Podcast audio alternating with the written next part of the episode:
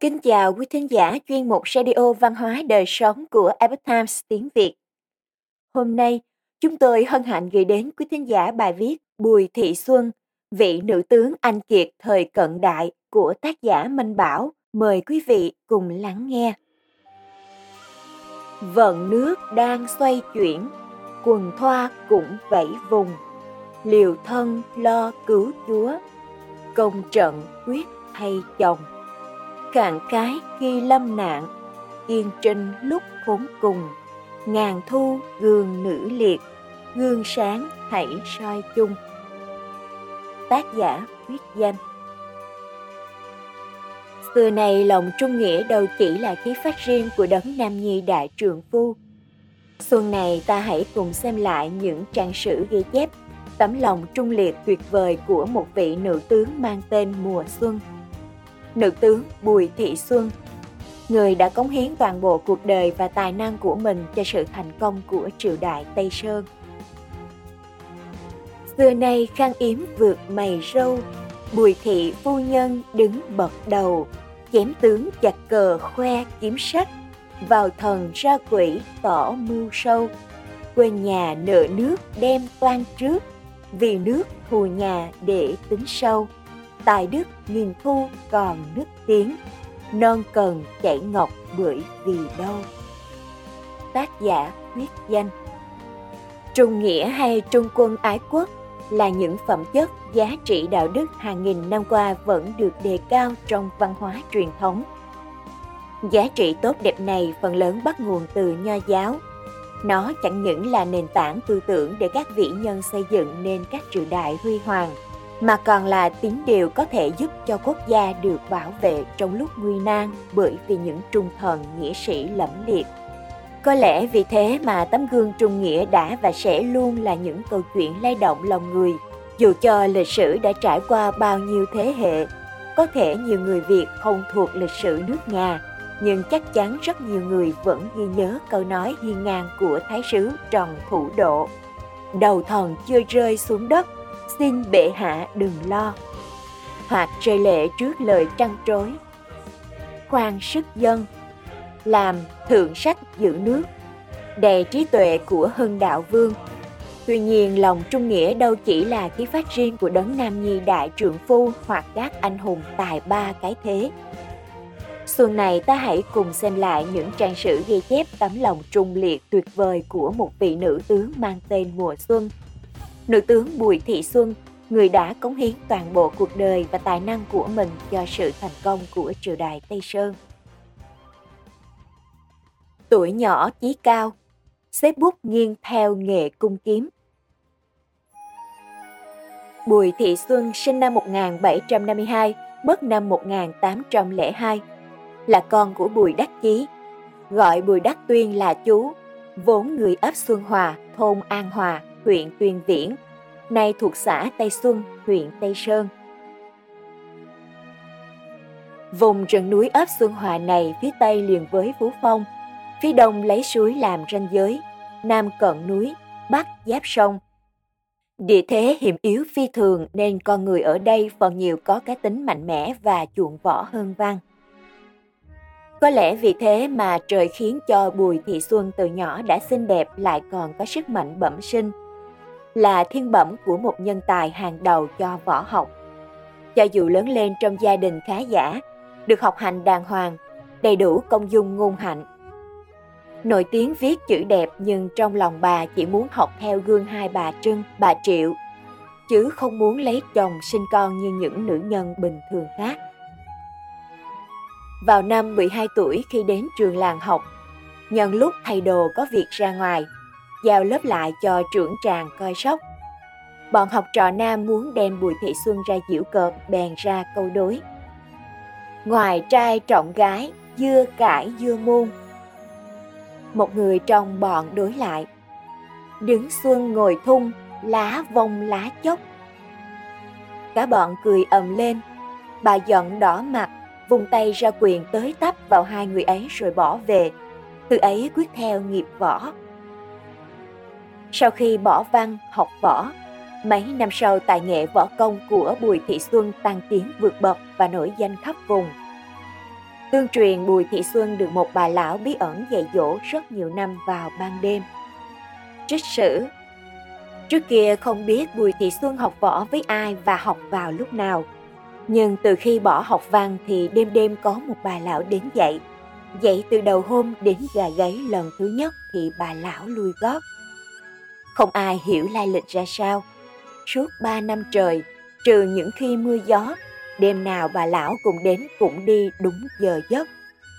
Dạy quyền, dạy song kiếm, rồi dạy cách nhảy cao, nhảy xa.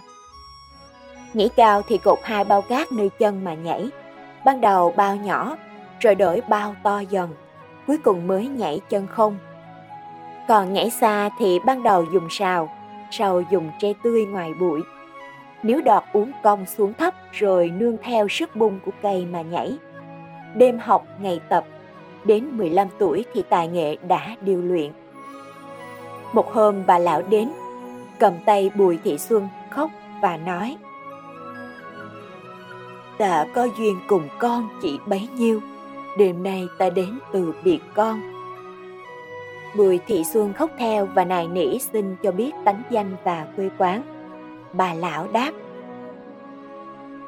"Ta ở gần đây, trong 3 hôm nữa con sẽ biết tin tức, nhưng còn phải giữ bí mật." Nói rồi vụt một cái biến mất. 3 hôm sau ở thôn An Vinh có một đám ma của một bà lão. Bà lão nhà nghèo, góa bụa, sống với vợ chồng người con gái làm nghề nông.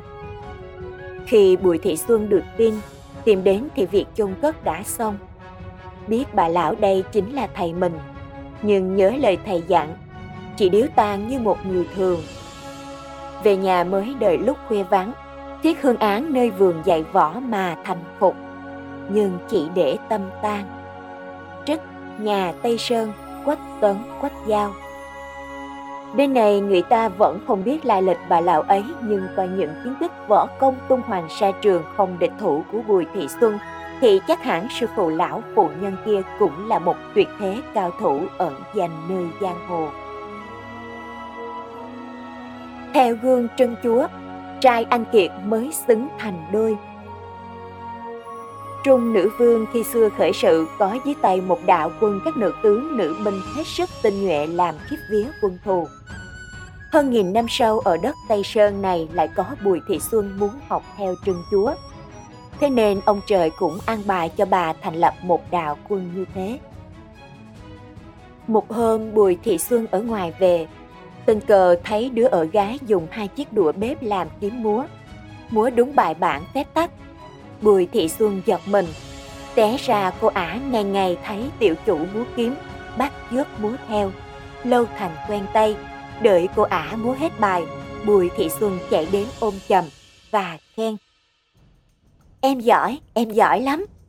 Từ ấy cho cô ả dùng gươm thiệt mà tập.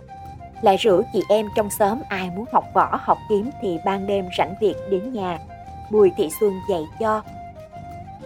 Không mấy lúc nhà họ Bùi trở thành trường dạy võ. Đệ tử từ năm 3 người trong xóm vụt nhảy lên hàng chục, hàng vài 30.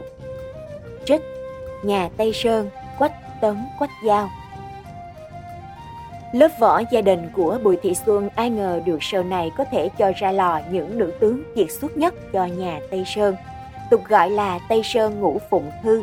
Họ gồm có Bùi Thị Nhạn, sau này là vợ vua Quang Trung; Nguyễn Thị Dung, vợ tướng Trương Đăng Độ nhà Tây Sơn; Huỳnh Thị Cúc, nữ tướng dưới quyền Bùi Thị Xuân; Trần Thị Lan, sau này là vợ đô đốc Nguyễn Văn Tuyết.